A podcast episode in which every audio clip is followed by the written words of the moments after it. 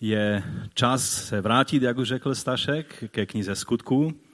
A já jsem se na to velice těšil, protože vím, eh, že to dnešní téma nás nenechá stejnými. Dnes se totiž dozvíte, co znamená dobrý člověk. Nevím, jestli chcete být dobrými lidmi, ale minimálně to ode dneška budete vědět a vaše svědomí tím bude zavázáno. A o to se budu i modlit. A tak povstaňme ke čtení Božího slova a potom se budeme ještě modlit. A jestli si ještě trošku aspoň matně vzpomínáte, tak v sedmém měsíci, myslím, že to bylo, jsme skončili desátou kapitolou, ale i takovou narážkou na začátek jedenácté kapitoly, takže teď budeme pokračovat devatenáctým veršem eh, jedenácté kapitoly knihy skutků. Ti, kdo se rozprchli během pronásledování po Štěpánově smrti, dorazili až do Fénicie, na Kypr a do Antiochie a šířili boží slovo vyhradně mezi Židy. Někteří z nich původem z Kypru a Kyrény však po příchodu do Antiochie oslovili evangeliem o pánu Ježíši také řeky.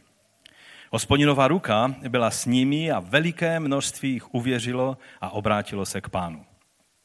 Zpráva o tom se donesla církvi v Jeruzalémě a tak do Antiochie vyslali Barnabáše a když tam přišel a uviděl tu boží milost, zaradoval se a všechny povzbuzoval, aby s oddaným srdcem zůstávali věrní pánu.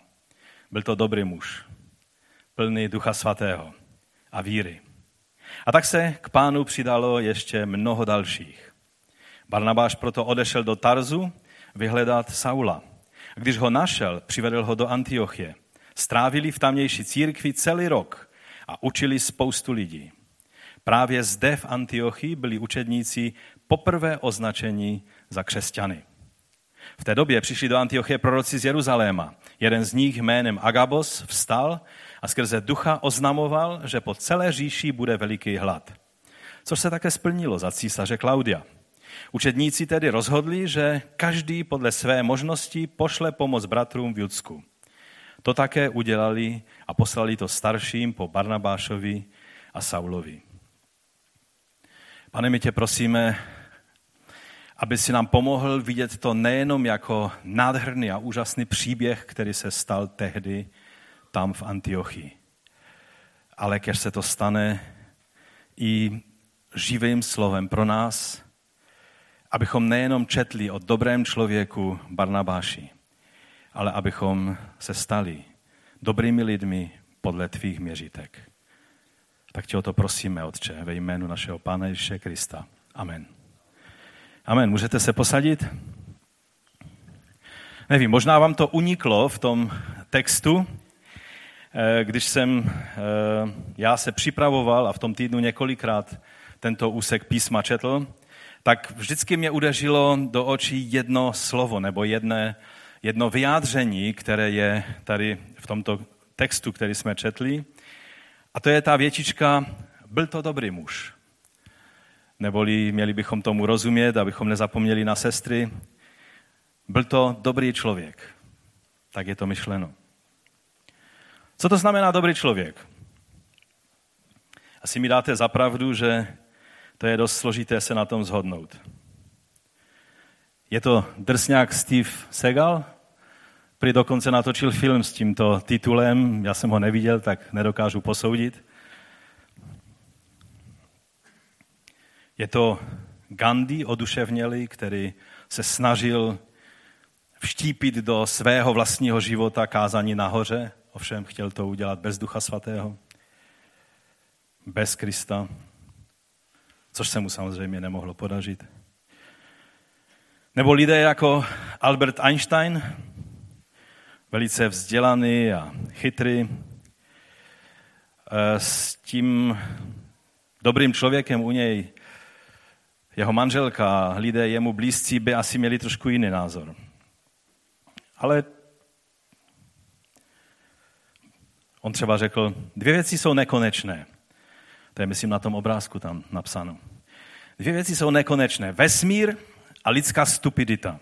Odpuste mi to slovo. To je Einstein, to ne já. A to s tím vesmírem si nejsem až tak jistý. nevím, jestli byl dobrý člověk. Václav Havel? Náš první prezident po totalitním režimu? Já si ho velice vážím, mnozí mu nemůžou, nemůžou přijít na jméno.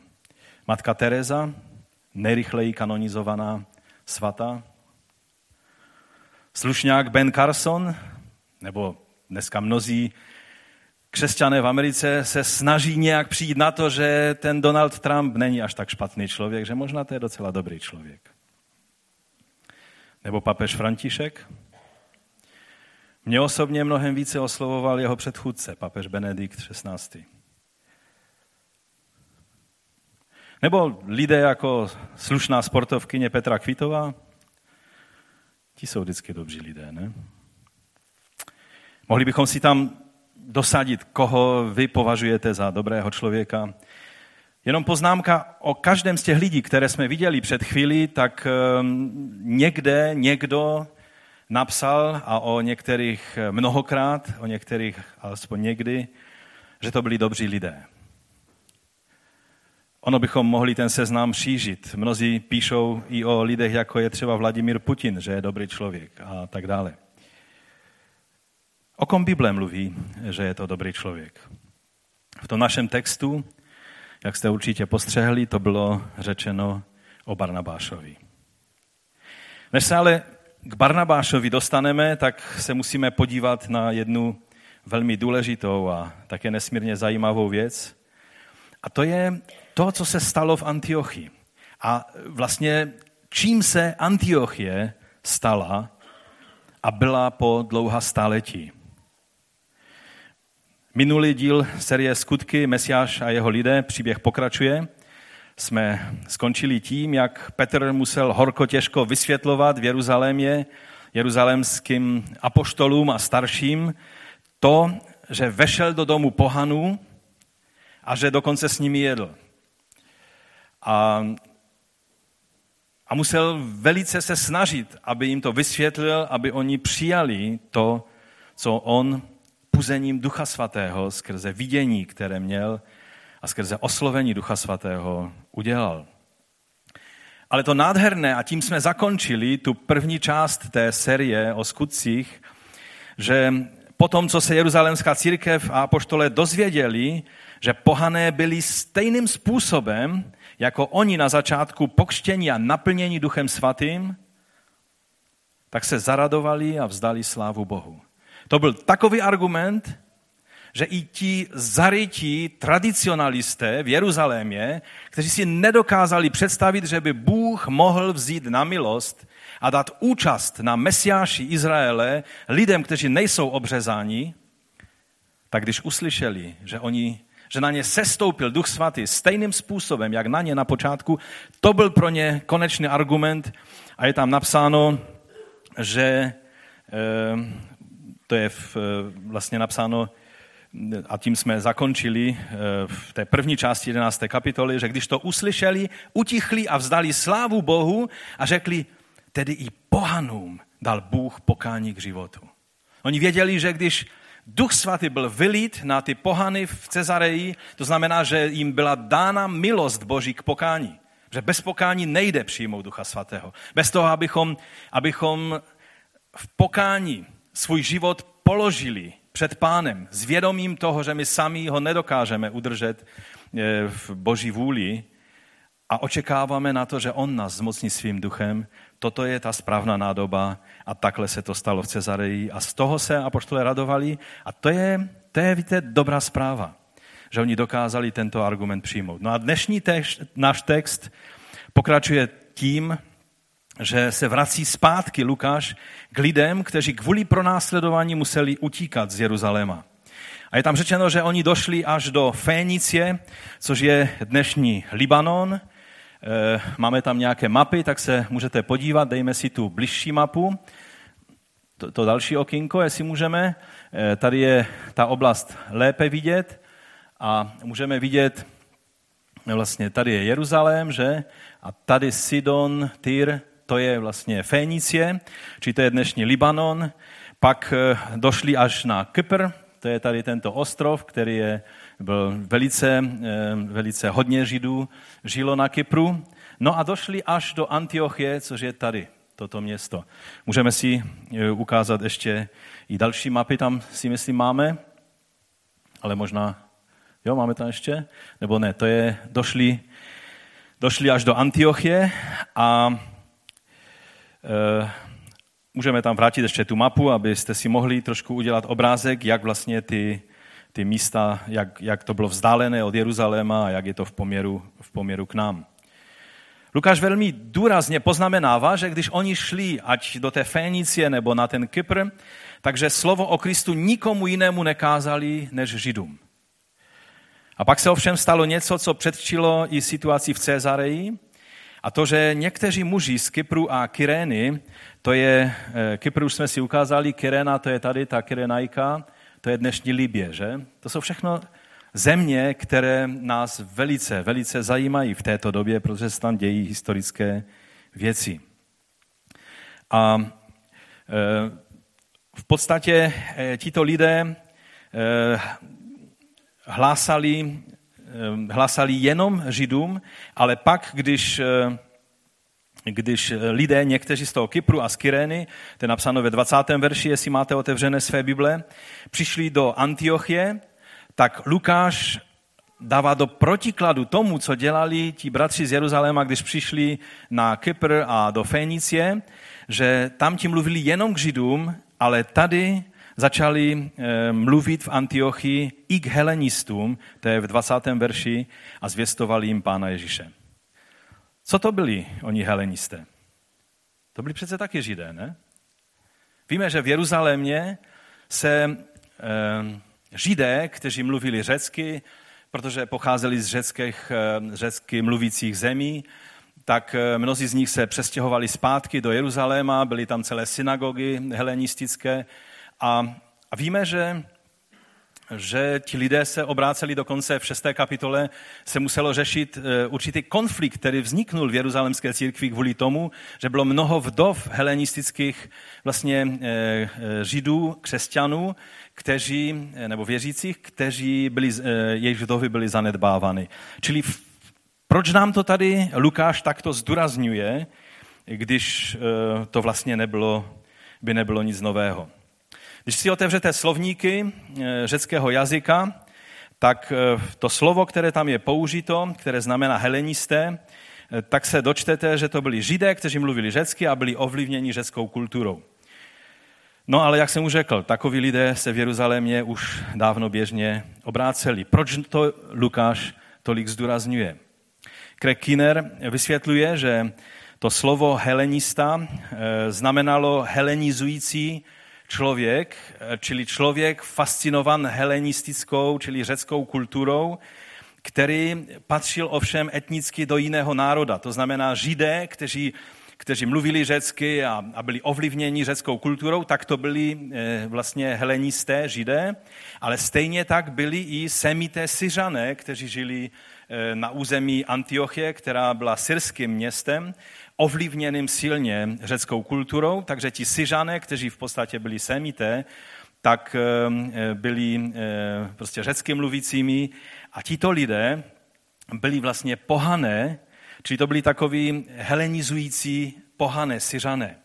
A o těchto lidech eh, tady právě Kiner vysvětluje, že Lukáš mluví. Jinak by ten jeho kontrast nedával smysl a myslím si, že všechny komentáře, které tady mluví o tom, že to byli vlastně helenističtí židé, takže se mýlí.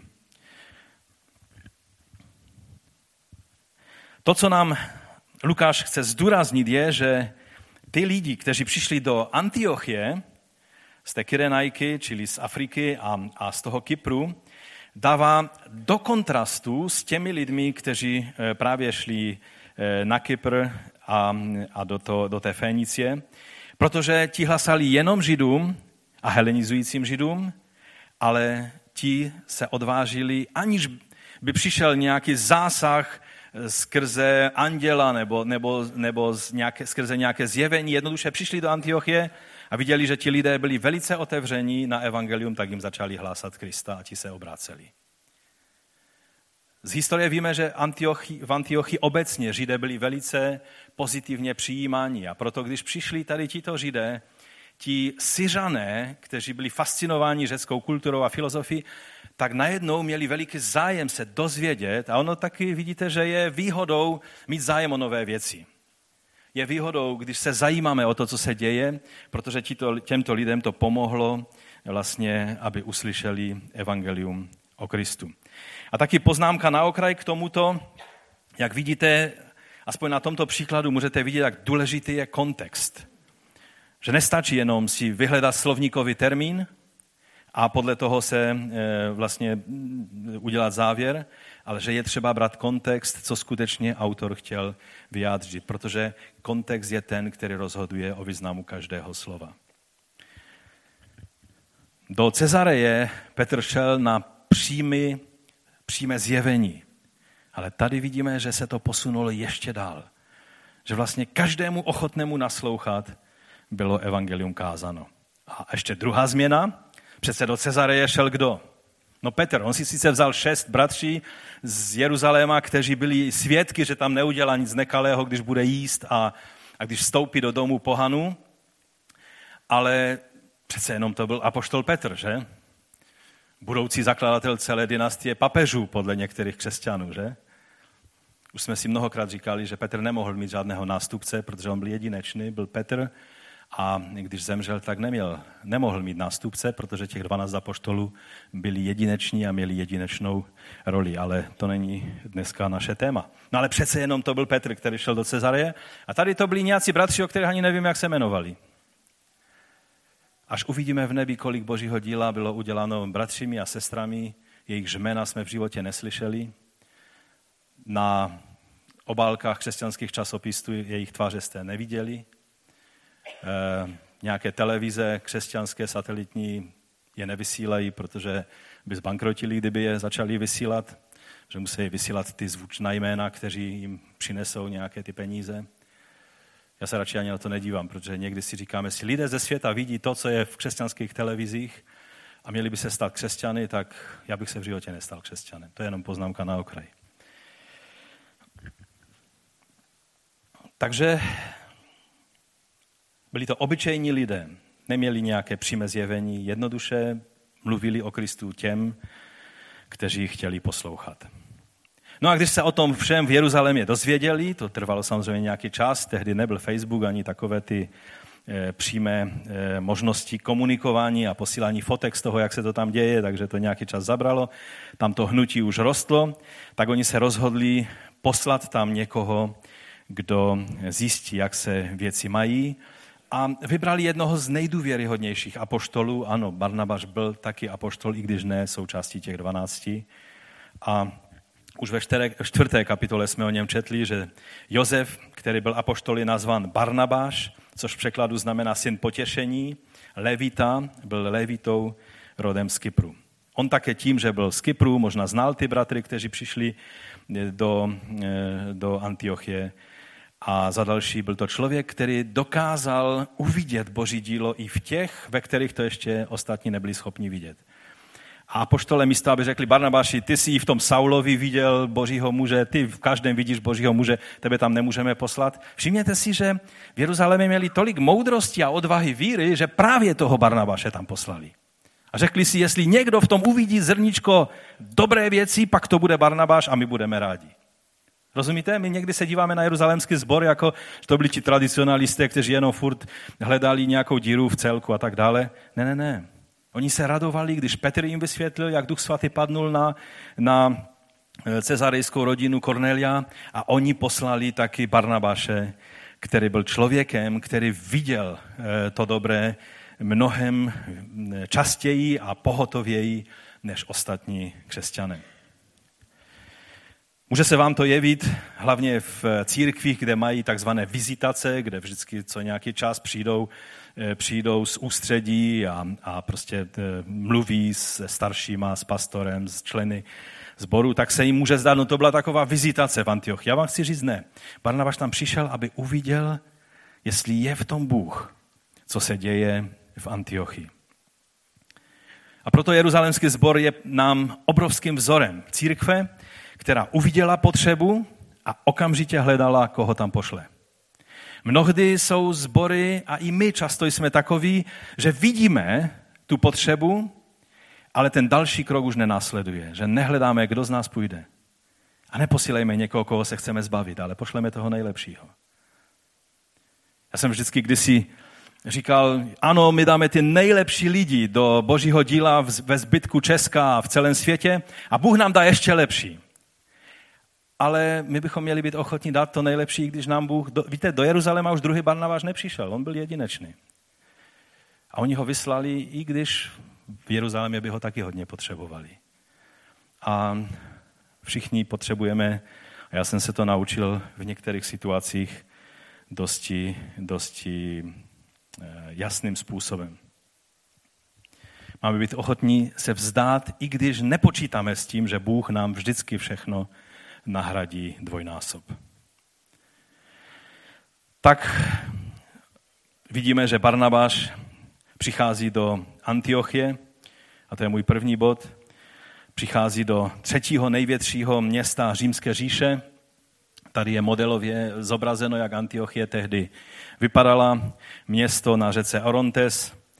Ehm, když si představíte, že v Jeruzalémě žilo v té době asi 80 tisíc lidí, a to už eh, spíš mluvím podle nejnovějších poznatků, které jsou mnohem vyšší ty odhady, než byly kdysi, Eh, pouze o svátcích se to nabobtnalo na 300 až 500 tisíc lidí, o svátku Paschy a letnic, o tom jsme už mluvili. Ale v Antiochy běžně žilo nejméně 300 tisíc lidí. Takže to bylo obrovské město, jak jsem řekl, třetí největší město podle tehdejších záznamů eh, v římském eh, impériu. A byla to taková přirozená brána na tu hedvábnou stezku, takzvanou, jak, jak ji říkáme, eh, do celé Ázie, přes Mezopotámii až, až do Číny a až vlastně k japonským břehům. A možná stojí za povšimnutí, jak blízko je Antiochie dnešním aktuálním událostem v Syrii. Dnes je to sice v Turecku, ale je třeba si zvyknout, že nic, je v Turecku, není turecké, protože Turci přišli z Ázie a převalcovali místní obyvatelstvo. To je jenom taková historická poznámka. Kdysi to byla Antiochie a dnes je to město Antakia v Turecku a jak vidíte, tak o mešity tam není nouze. Ta naše milovaná Antiochie, křesťanská, centrum křesťanství, je najednou uh, plné mešit. Petrův kostel, který je skalní, ehm, skalním kostelem. Traduje se, že je na místě, kde se první křesťané v Antiochii zhromažďovali. Tak eh, chci vám říct, že, že vlastně, jestli bychom nutně hledali jiné centrum pro křesťanství, než je Jeruzalém, pak eh, by to nebyl Řím, jak si mnozí myslí, ale byla by to právě Antiochie. Z Antiochie misijní dílo šlo po hedvábné stezce do všech zemí Ázie až, na, až k japonským břehům. Sice Řím většinu církví východu kvůli biskupovi Nestoriovi, který byl ve sporu se Římem o určitých drobnostech teologických, které se vám nebudu snažit ani vysvětlovat.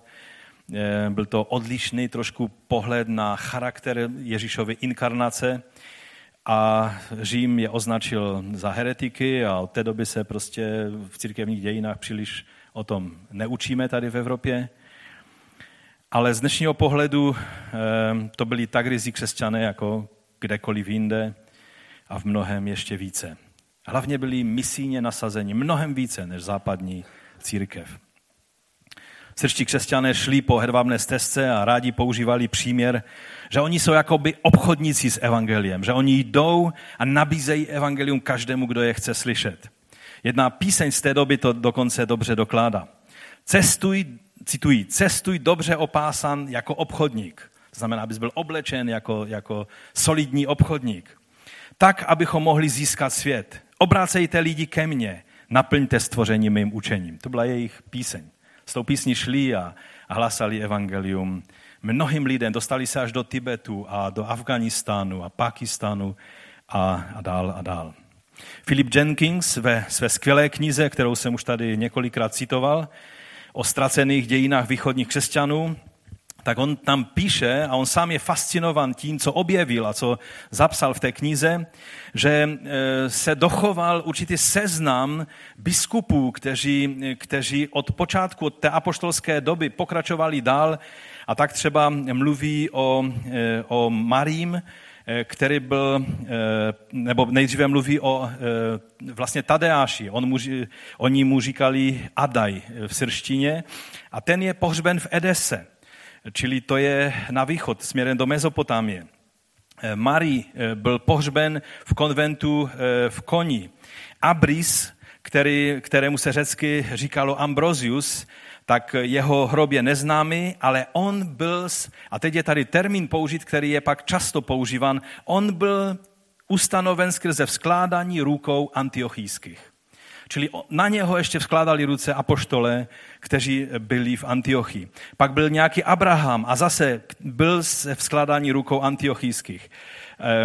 Ten eh, došel až do Stezifonu a vlastně tam je jeho hrob nebo, eh, nebo Jakub, který byl zase se vzkládání rukou antiochijských. A tady je poznámka, že on pocházel z rodiny Josefa, který byl manželem Marie, který byl nevlastním otcem Ježíše. A jeho hrob je taky v Cezifonu. To je úplně na východ, tam při, eh, nemusíme si to ukazovat, protože ani tu mapu nemáme dost velkou na to. Ehm, je to vlastně na, eh, v Mezopotámii. Pak tady je Aha de Abuhi, On byl také ze vzkládání rukou antiochijských a jeho hrobě z Tevisfonu. Byly, byly mnohé křesťanské církve, jednou jsme o tom důkladněji mluvili, po celé Ázii. Dnes tito křesťané jsou zdecimováni 14 stoletími muslimské nadvlády. A jak jsem už řekl, dnešní válka nám velice připomíná, kde jsou naše kořeny. Že vlastně kořeny toho pohanského křesťanství kým jsme my, křesťanství, když říkáme pohanské, to znamená z národu jiných než židé, tak eh, to centrum bylo v Antiochii a, a Antiochie je v Syrii. Válka v Syrii a v Iráku eh, dovedla tu, tu, eh, vlastně to, to zdecimování těch křesťanů až ke genocidním rozměrům.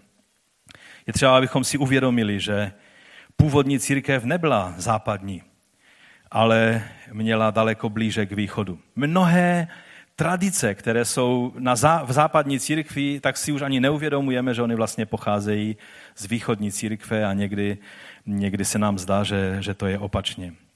Ovšem dnešní válka nám, a věřím, že alespoň jedno dobré může vzejít z té strašlivé války a to je to, že, že tu věc, eh, kde jsou naše kořeny, si víc jasně uvědomíme.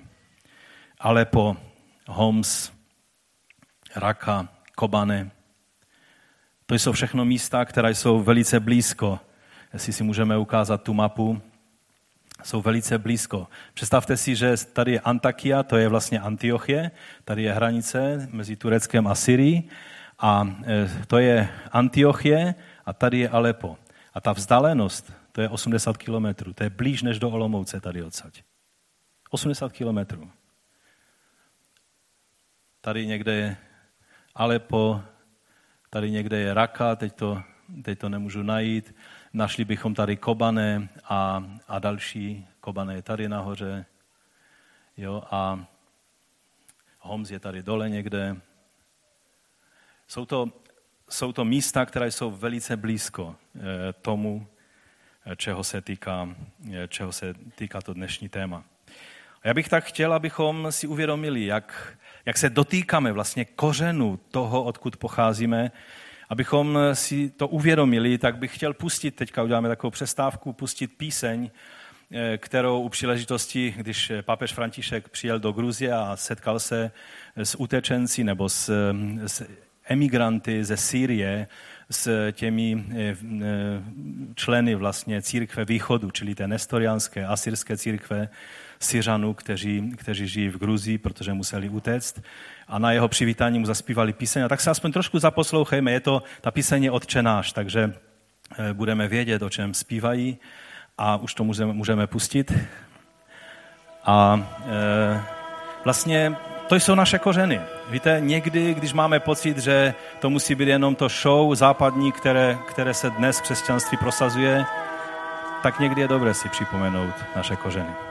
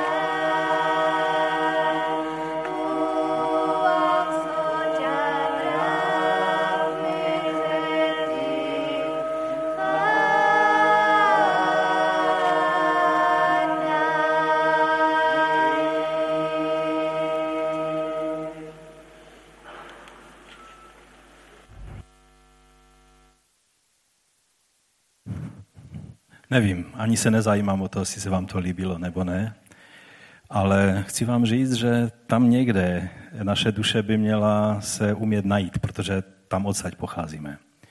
Ta kultura eh, Orientu, Blízkého východu, Jeruzalém je součástí té kultury. A samozřejmě je tam spousta různého mrtvého náboženství, ale to není důležité. Svědectví toho kněze je, je skvělé, je úžasné. Je to, je to takzvaný konfesor, je to člověk, který vyznává Ježíše Krista. Dobré, ale pojďme dál. Dobrý člověk Barnabáš. Ten nám je ukázan jako vzor. A přitom víme, že striktně vzato nikdo není dobrý, jen Bůh. Ježíš řekl, proč mě nazýváš dobrým? Nikdo není dobrý než jeden, Bůh.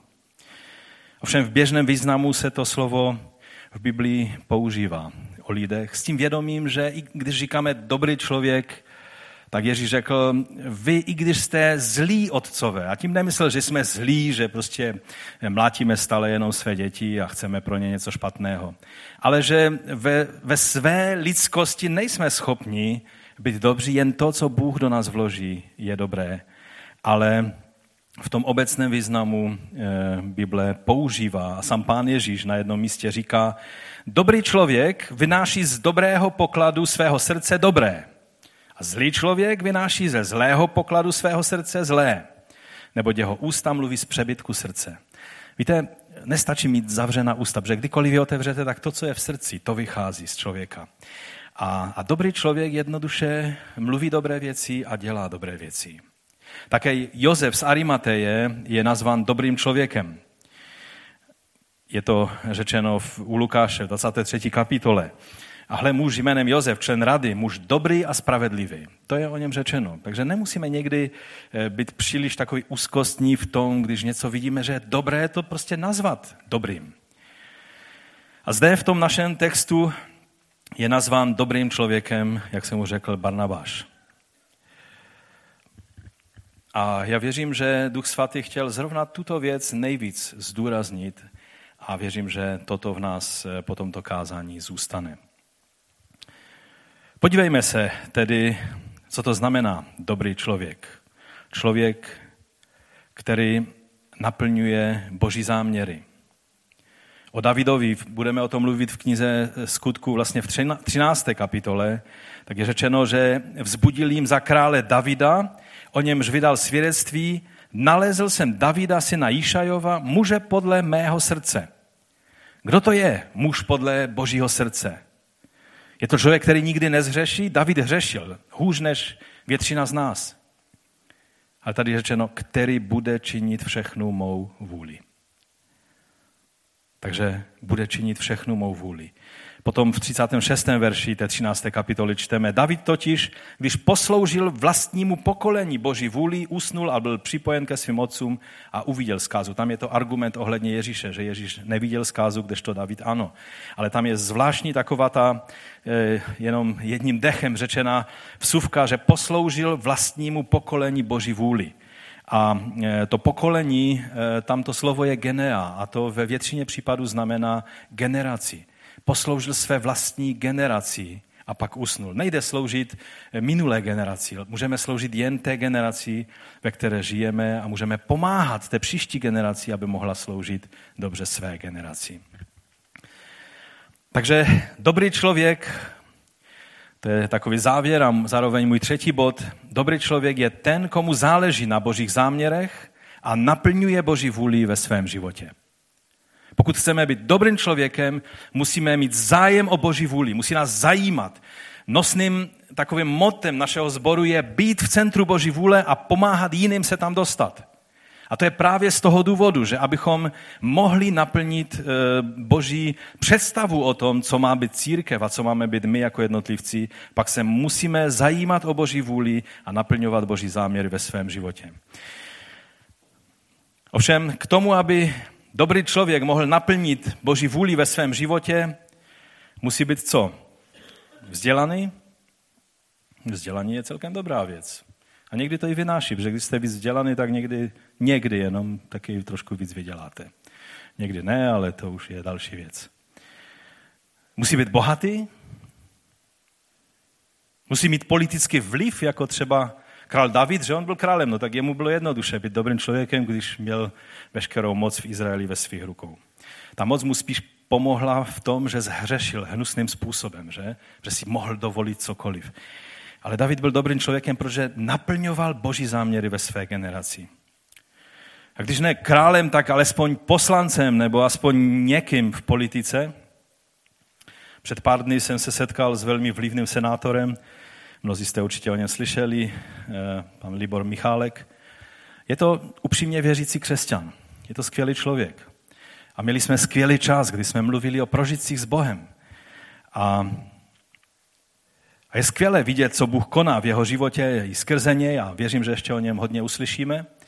Ale nemusíš být senátorem nebo poslancem nebo nějakým vlivným člověkem, abys eh, mohl být dobrým člověkem, který naplňuje Boží vůli. To, co nám tady Lukáš píše, je 24. verš, neboť to byl, jestli můžeme si ten verš ukázat, neboť to byl dobrý muž, plný ducha svatého a víry. Neboť to byl dobrý muž, plný ducha svatého a víry. Takže dobrý člověk, to je první charakteristika dobrého člověka. Dobrý člověk je plný ducha svatého a víry. Co jste čekali, že s tím tématem už jsme skončili? Že jsme mluvili o chození duchem, o plnosti ducha a teď už to máme za sebou. Od, odfajfkneme si to téma a půjdeme do nějakého jiného tématu. Skutky jsou toho plné, nejde, nejde to minout. Už jsme zase hned, jenom jsme se vrátili do skutku a už zase jsme u toho, že abychom byli dobrým člověkem, tak musíme být plní Ducha Svatého a víry. Nejde splnit Boží záměry a přitom nebyt plný Ducha Svatého a víry v té správné míře, jak jsme slyšeli od Jirky Kostelníka teď v úterý. Tu, té míře šité na míru každého jednoho z nás. Bůh má míru víry pro každého jednoho z vás. On chce, abyste tu míru obsáhli, abyste podle té míry, kterou vám dává víry, jednali.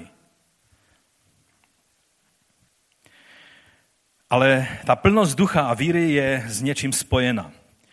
Protože tam máme to slůvko neboť a vždycky, jak je taková, taková spojka, tak musíme spozornit, že to je vlastně svázáno s tím, co je řečeno předtím. Takže to je 24. verš, co je napsáno v 23. verši, na co navazuje to neboť byl plný Ducha Svatého. 23. verš říká, když tam přišel a uviděl tu boží milost, zaradoval se a povzbuzoval všechny, aby s rozhodným srdcem zůstávali u pána. Tady jsou dvě věci. Za prvé, že dobrý člověk, a to je ta druhá charakteristika, kterou si už ukazujeme tady, eh, se raduje z, toho, z těch stejných věcí, z čeho se radují nebesa. Pokud nemáte stejnou radost ze stejných věcí jako anděle v nebi a jako duch svatý, který se raduje a pro co buší srdce Ježíšovo, pak nejste plní ducha svatého. Dobrý člověk se raduje z toho, z čeho se radují nebesa. Plnost ducha se projevovala u Barnabáše velice konkrétně. A to je důležité stále znovu a znovu připomínat. Plnost ducha není vyjádření, já se tak cítím plný ducha. Cítím se velice powerful, velice mocně v duchu. Cítím, jak pomazání na mě se stupuje. Ty můžeš cítit, co chceš, ale co lidé vidí na tobě, Protože vítr, když fouká, tak na stromě to poznáme, ten strom, já nevím, jak to vnímá strom, stromy asi toho moc nevnímají, ale my to na tom stromu vidíme, že ty, to listí se hýbe, že? To je to důležité. Na Barnabáši bylo vidět, že je plný ducha svatého a víry, protože se radoval z toho, co, co viděl a to byl vnější projev, kterým se on viděl Boží milost se projevovat, hříšníky se obrátit ke Kristu a radoval se spolu s celými nebesy. Měl srdce Ježíše, který těm předtím, jak jsme četli eh, v evangelii, nebo jak čteme v evangelích, těm tvrdým zákonníkům, kteří tam hledali vždycky nějaké, nějaké ty, ty, ty, ty mouchy na tom, co Ježíš dělal a učil, tak on vyprávěl o radosti dobrého pastyře nad jednou ztracenou ovečkou, kvůli které nechá 99 těch, které jsou v pořádku a jde aby zachránil tu jednu a jakou měl potom radost. To je Lukáš 15. kapitola. Když ji nalezne, vloží si ji z radosti na svá ramena, přijde domů, svolá přátela, sousedy a řekne jim, zaradujte se se mnou, protože jsem nalezl svou ovci, která se ztratila. Pravím vám, že tak bude v nebi větší radost nad jedním hříšníkem, který činí pokání, než nad 99 spravedlivými, kteří pokání nepotřebují. Tohle srdce Barnabáš měl, měl srdce Ježíšovo. A pak je tady ještě jedna věc, která s tím souvisí, s tím viditelným projevem, které bylo vidět na, na té milosti, která se dělá v, v Antiochii a na těch místech, které navštívil eh, Barnabáš. Wave Nanelli v učebnici, kterou jsme už tady taky hojně citovali, eh, v učebnici skutku, zdůrazňuje eh, takovouto věc a já vám to přečtu. K tomu veršu, že když přišel a spatřil, co se milosti Boží děje, tak on říká, Lukáš často používá výraz charis, to je milost, aby vyjádřil moc, již se projevuje Duch Svatý. Poněvadž Barnabáš vidí tu milost v akci, je jasné, že moc Ducha Svatého je tím, co zde Lukáš zaměrně sleduje. V protikladu k všeobecnější zmínce o věcech, jako je Boží milosrdenství. Dílo Ducha Svatého lze zvnějšku pozorovat, tak, jako tomu bylo v jiných případech ve skutcích, v den letnic, vůči mágu Šimonovi, v Korneliově domě a tak dále. A také opačně Ananiáš a Pavel byli schopni si všimnout, když někdy znaky plnosti ducha někdo nevykazoval. Dalšími důkazy toho, že Barnabáš vidí moc Ducha Svatého v akcí, jsou charizmata, duchovní dary, nebo dary milosti se dá říct. Jimiž Duch Svatý prokazuje milost církví, zmíněná v souvislosti s církví v Antiochii. Můžeme tedy uzavřít, že v rané církvi, a tudíž i ve skutcích, křest duchu svatém nikdy nebyl pouze existenciální, tajnou, soukromou zkušeností, něco navíc. Byla to veřejná událost ve společenství, kterou mohli snadno pozorovat věřící i nevěřící. Jsme zpátky u té důležité věci, že ducha svatého jednat vždycky lze vidět. Není to něco, co se děje a nikdo nic nevidí. No a pak e, z toho stejného textu vychází, že plnost ducha se projevuje také tím, že sloužíme těmi dary, které jsme přijali. Je to zase vnější projev ducha, těch charizmat, čili té milosti, darů milosti, které v nás působí. Tam je napsáno, že se zaradoval a hned na to je tam slovo a povzbuzoval všechny, aby s rozhodným srdcem zůstávali u pána. Víte, Barnabáš byl syn útěchy nebo povzbuzování, No a tak automaticky se u něho tento dar začal projevovat a začal povzbuzovat, sloužit tím darem, který v něm byl nejsilněji. A takto eh, se u něj projevovala plnost Ducha Svatého a víry. Ne nějakými bizarními projevy, ne nějakým fanatismem a, a nějakými bombastickými řečmi, ale těmihle věcmi. Že se eh, radoval s tím, z čeho se radují nebesa a že povzbuzoval tím darem, který mu byl dán. Rozvíje, rozhojňoval, ten, rozhojňoval tento dar. Za čtvrté, dobrý člověk způsobuje, že se k pánu přidávají další lidé. To je 24. verš, jsme zpátky u 24. verše. Neboť to byl dobrý muž, plný ducha svatého a víry a značný zástup se přidal k pánu. Jo, to je důsledek toho. Tady se objevil Barnabáš plný ducha a víry, což bylo na něm vidět. No a důsledek byl, že mnoho lidí se přidalo k pánu. Takže dobrý člověk je nakažlivý svým kristocentrismem. Kudy se pohne, tam tuto pozitivní, dobrou nákazu lásky ke Kristu a jeho, jeho ducha tak přenáší. Víra vzbuzuje víru i ostatní. Když ty máš víru a budeš mezi lidma, kteří jejich víra je sklesla, tak výsledek toho, jestli ti lidé budou alespoň trošku učenliví, že jejich víra bude povzbuzená. Já nevím, jak, jak se to stává vám, ale když jsem s některými lidmi, tak na konci toho bytí s nimi, tak jsem unavený, jak, eh, jak bych eh, hodně dlouho těžce manuálně pracoval. A někdy jsem unaven, jako bych hodně manuálně těžce pracoval a pak jsem s lidmi, na konci toho setkání bych dokázal hory přenášet. Nevím, jestli to vnímáte podobně, ale, ale tak nějak to funguje. Když jste člověkem víry a povzbuzení, jak byl Barnabáš, takovým dobrým člověkem, tak budete tím svým postojem ovlivňovat i ostatní. No a za páté, dobrý člověk hledá ty, kteří jsou povoláni se zapojit do božího díla. Víte, on když viděl, co všechno Bůh koná v Antiochii, tak si vzpomněl, a tam je napsáno, že odešel do Tarzu, pak, to znamená potom, co to viděl eh, a, a co pro, všechno prožívali. Odešel do Tarzu vyhledat Saula a když ho našel, přivedl ho do Antiochie a stalo se, že celý rok zůstali ve společenství církve a vyučili značný zástup.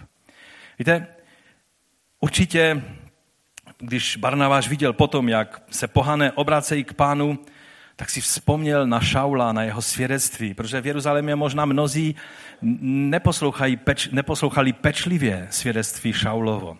Ale Barnabáš, on ho přivedl k apoštolům. On byl ten, který uvěřil v to, že, že, že v Šaulovi se něco děje, co je, co je rizí a co je boží. A tak když všichni z něho měli strach, tak on říká, nebojte se ho, to je náš bratr. Protože já věřím, že on slyšel jeho svědectví, jak, jak mu Duch Svatý řekl, že bude, eh, to je napsáno v jsme mluvili v deváté kapitole, že? Eh, tak tam je v 15. verši, jdi, neboť on je mou vyvolenou nádobou, řekl pán Ananiáši, že? A také to řekl Saulovi. Aby přinesl mé jméno před národy a krále a syny Izraele. A když si to všechno uvědomil Barnabáš, tak si říká, já pro něho musím zajít. Za prvé to není daleko, protože z Antiochie to je kousíček, eh, kousíček jenom jakoby po pobřeží eh, směrem do Turecka tam je Tarzus, je to mnohem blíže než Jeruzaléma, že? A, ale víte, myslím si, že už tehdy si Barnabáš uvědomil, když přivedu Šaula, eh, pozdějšího Pavla, tak eh, se stane to, že já postupně budu jít do stínu a on bude růst a naplňovat to povolání, které Bůh do něj vložil, aby mluvil před národy, a vydával svědectví před králi a před mocnými tohoto světa. A to krásné na Barnabáši je, že mu to nevadilo. On věděl, že když přivede Šaula, tu těžkou váhu, který jen co se obrátil v Damašku, než ho ještě se dohodli, že ho zabijou a pak ho museli rychle poslat pryč z Damašku, tak on už všechny vyučoval o Ježíši. Už byl, on byl Eh, říkají psychologové o něm, že byl cholerik a, a že, že velice dominantně působil v každé situaci. A já si myslím, že Barnabáš věděl, že když přivede Šaula, i když on nevěděl, co on tam prožívá v Tarzu, možná si doplňoval ještě vzdělání, možná, já nevíme, co dělal. Tarzus to bylo univerzitní město, že? Ale to jedno, co ho napadlo, já ho přivedu a pomůžu mu naplnit povolání Boží, které je v tomto člověku. I když pak já budu hrát druhé housle. Já nevím, se tak tváříte, to je jasné, ty, ty máš s tím problém, nebo tě to udivuje. Já vám chci říct, že mě to udivilo, když jsem to objevil. Udivila mě ta míra pokory u Barnabáše, protože to je míra dobrého člověka. Rozumíte? Takových Pavlů by chtělo být mnoho. Ale kolik z nás chce být takovými Barnabáši, kteří udělají prostor pro člověka, který je povolán. Radujou se z toho. A my čteme Barnabáš a Saul, Barnabáš a Saul, Barnabáš a Saul. Najednou se to otočí, budeme to vidět dále ve skutcích. Pavel a Barnabáš. Pavel a Barnabáš. Najednou se to otočilo. Barnabáš s tím neměl problém. Protože jeho roli bylo povzbuzovat a umožňovat druhým vstoupit do jejich povolání, aby se jejich povolání mohlo v Bohu skrze Ducha Svatého naplnit. To je dobrý člověk, který se raduje z úspěchu druhých. Pokud nejsme schopni se radovat z toho, co Bůh dělá mezi křesťany, kteří zrovna nepatří do kacečka, tak si myslím, že máme problém. Rozumíte? Je, je důležité, ano, samozřejmě je to přirozené, že jsme součástí rodiny a stejně jak jsou různé soutěže a vaše rodina vyhraje v nějaké soutěži, tak se radujete, protože, protože jste součástí nějaké rodiny. Být součástí společenství, jako je eh, náš sbor, tak je to úžasné a chtělo by, abychom ještě víc si to uvědomovali. Ale z druhé strany boží dílo je mnohem širší. I ten kněz s tou divenkou, kteří zpívali, a na které mnozí evangelikálové tak dívají, no počkej, ale kdo ví, jestli náhodou oni nevěří v některé věci, které my už nevěříme a, a tak dále. Já vám chci říct, jestli zpívali Kristu na oslavu, pak je to náš bratr a sestra a jsou to lidé, se kterými budeme žít v Božím království na věky, věku. Amen. Souhlasíte s tím? Já bych vám to řekl stejně, i když byste nesouhlasili, protože dneska mám skutečně takové, tak, takovou, takové nutkání, abychom se posunuli o kruček dál v tom, abychom pochopili Boží záměry. Že to, co Bůh chce, je, abychom byli dobrými lidmi, kteří jsou plní Ducha Svatého a víry a kteří naplňují jeho záměry v naší generaci. Radovat se z úspěchu druhých. Radovat se, když můžeme pomoct eh, k těm úspěchům těm druhým. Radovat se i tehdy, když potom všichni budou tleskat a pozornost bude soustředěna na toho druhého člověka a tebe pomínou, obejdou tě, aby gratulovali tomu druhému člověku a vy jste to spískal, vy jste to domluvil. Barnabaš byl ten, který to všechno domluvil. Tak radovat se i tehdy, když zůstanete ve stínu. A Barnabáš toto všechno po boku Pavla mnohokrát zažil a nevadilo mu to. Byl to dobrý člověk. No a dále dobrý člověk za šesté vidí potřebu zdravého biblického vyučování. Víte, my podceňujeme, dnešní generace velice podceňuje potřebu zdravého biblického vyučování. A proto jsem se velice zaradoval, když mluvil David, když mluvil o tom, že to je to, na čemu záleží aby dorostenci, eh, různé hry a tak dále, to samozřejmě dneska je toho eh, plno všude, kdekoliv a, a je to dobré a určitě na dorostu taky prostor pro tyhle věci bude. Ale to těžiště má být pomoc těmto mladým lidem, aby poznali Krista, aby si uvědomili, jak důležité je to svěřit svůj život Kristu, aby začali stavět základy svého života na tom. V dorosteneckém věku se člověk rozhoduje právě o těchto věcech. Začíná si říkat, a proč bych měl věřit úplně stejně jako můj máma a můj táta? Co když je to všechno jinak? Začíná zkoumat věci, začíná si ujasňovat věci. A nádherné je, když pak může říct, už nevěřím jenom proto, že máma a táta mi o Kristu říkali, ale věřím, protože vím, že On je Mesiáš, syn Boha živého. Amen? A proto se vyplatí posílat děti do dorostu. Dobrý člověk vidí potřebu zdravého biblického vyučování. Oni vyučili značný zástup. Dali se dohromady Barnabáš a Saul a Barnabáš povzbuzoval, když někdo spal na hodině, tak ho šel povzbudit, aby ještě chvíli poslouchal, že Pavel sice mluví dlouho, ale jsou to důležité věci. A, a vyučili značný zástup. To znamená, že mnozí lidé byli vyučeni tímto, tímto týmem. A ještě se k tomu dostaneme, když budeme o Antiochii. K Antiochii se ještě budeme mnohokrát vracet. Za sedmé, Dobrý člověk způsobí, že lidé pochopí, co to znamená, když se řekne křesťané.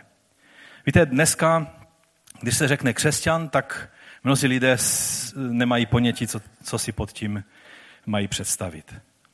Někdy si představují jenom pokrytecké, naduté, namyšlené lidi, kteří všechny poučují, ale sami nežijou to, co říkají. Ale dobrý člověk je ten, který způsobí, že to slovo křesťan dostane správný význam. V Antiochy byli učedníci poprvé nazvaní křesťany. Craig Kinner o tom poznamenává, že tehdy bylo velice moderní se pojmenovávat. Třeba byli herodiáni, že? Ti, kteří fandili Herodovi, tak byli herodiáni. Byli podle různých, eh, různých velkých jmen se skupiny lidí vytvářely. No a tak ti pohané, když viděli, jak, jak ti učedníci Ježíše jsou absolutně ponožení do následování svého Pána Ježíše Krista a z moci Ducha Svatého eh, mu slouží a studují jeho učení a poznávají jeho život a modlí se k němu a to všechno, tak jim začali říkat, to jsou kristovci. Tak jak existují herodiáni a existují různí e, e, další, mohli bychom tady celou řadu vyjmenovávat, tak jsou kristovci. A takhle jim říkali a takhle nám to zůstalo. To, co nezůstalo, je ta fascinace Kristem, kterou měli tito první křesťané. A k tomu je třeba se vrátit. Amen. Co říct závěrem? Církev Antiochii se pod vlivem Barnabáše a Pavla začala postupně stávat významným centrem křesťanské misie. A také zpětně, na závěr tam vidíme, na závěr té kapitoly, že se stala požehnáním dokonce pro tu slovutnou mateřskou základnu Jeruzalém, že když se Jeruzalém dostal na základě proroctví, které tam prorok Agabus přinesl a, a Lukáš poznamenal, byl velice pečlivý poznamenal, a to se taky stalo. Víte, je mnoho proroctví, o kterých to nejde napsat, a to se taky stalo. a ta proroctví je dobré nechat před pánem a nesoudit, ale, ale prostě čekat, co se stane. Ale Agabus, když řekl, tak se to stalo, byl hlad a ti všichni učedníci z pohanů v té Antiochii se nadchli a řekli, teď, teď oni nám sloužili slovem. Oni poslali Barnabáše a všechny ty, ty úžasné bratry. Jeruzalém je tou základnou. Pojďme, udělejme sbírku, každý dal, kolik mohl a, a vzali ty nejvěrohodnější lidi, kteří to dopraví v pořádku do Jeruzaléma, ty peníze, tak to vložili Barnabáši a Saulovi do rukou a poslali je s tou sbírkou do Jeruzaléma. Nádherný obraz toho, jak církev fungovala. Když se dozvěděli, když my se dozvíme o tom, že nějaká církev, ať je to, ať je to v Tadžikistánu nebo na Blízkém východě, o kterém teď eh, stále znovu a znovu mluvíme, když je to církev v Iráku nebo kdekoliv, se dozvíme, že je v potřebě, tak to má vzbudit nás natření, že se můžeme podílet na tom, abychom jim taky pomohli v tom, co vidíme, že se tam děje. Amen. Povstaňme k modlitbě. Pokud chcete vědět, co znamená být křesťanem, pak jsme si to dnes na Barnabášovi ukázali. Pokud chceme vědět, co znamená být církví Kristovou, pak to je možné vidět na antiochijském sboru. Ale o tom ještě, ještě uslyšíme. Chceme být dobrými lidmi, Chceme být skutečnými křesťany, kteří naplní Boží záměry ve své generaci? Pak buďme plní ducha a víry. To je to řešení. Jako Barnabáš. Byl to dobrý člověk. Pane, nám nezáleží na tom, aby nás svět nazýval dobrými lidmi. Ať nás nazývají kristovci.